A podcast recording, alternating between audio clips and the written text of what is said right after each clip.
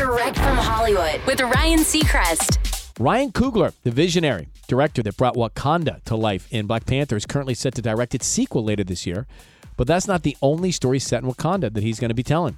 Ryan just inked a massive five year TV deal with Disney Plus to develop a number of projects, including at least one dramatic series based in the Black Panther's fictional home nation of Wakanda.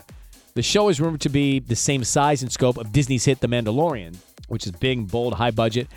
Well, that's the only show announced as part of Ryan's deal for now. He says there's plenty of other big projects already in the mix. That's direct from Hollywood.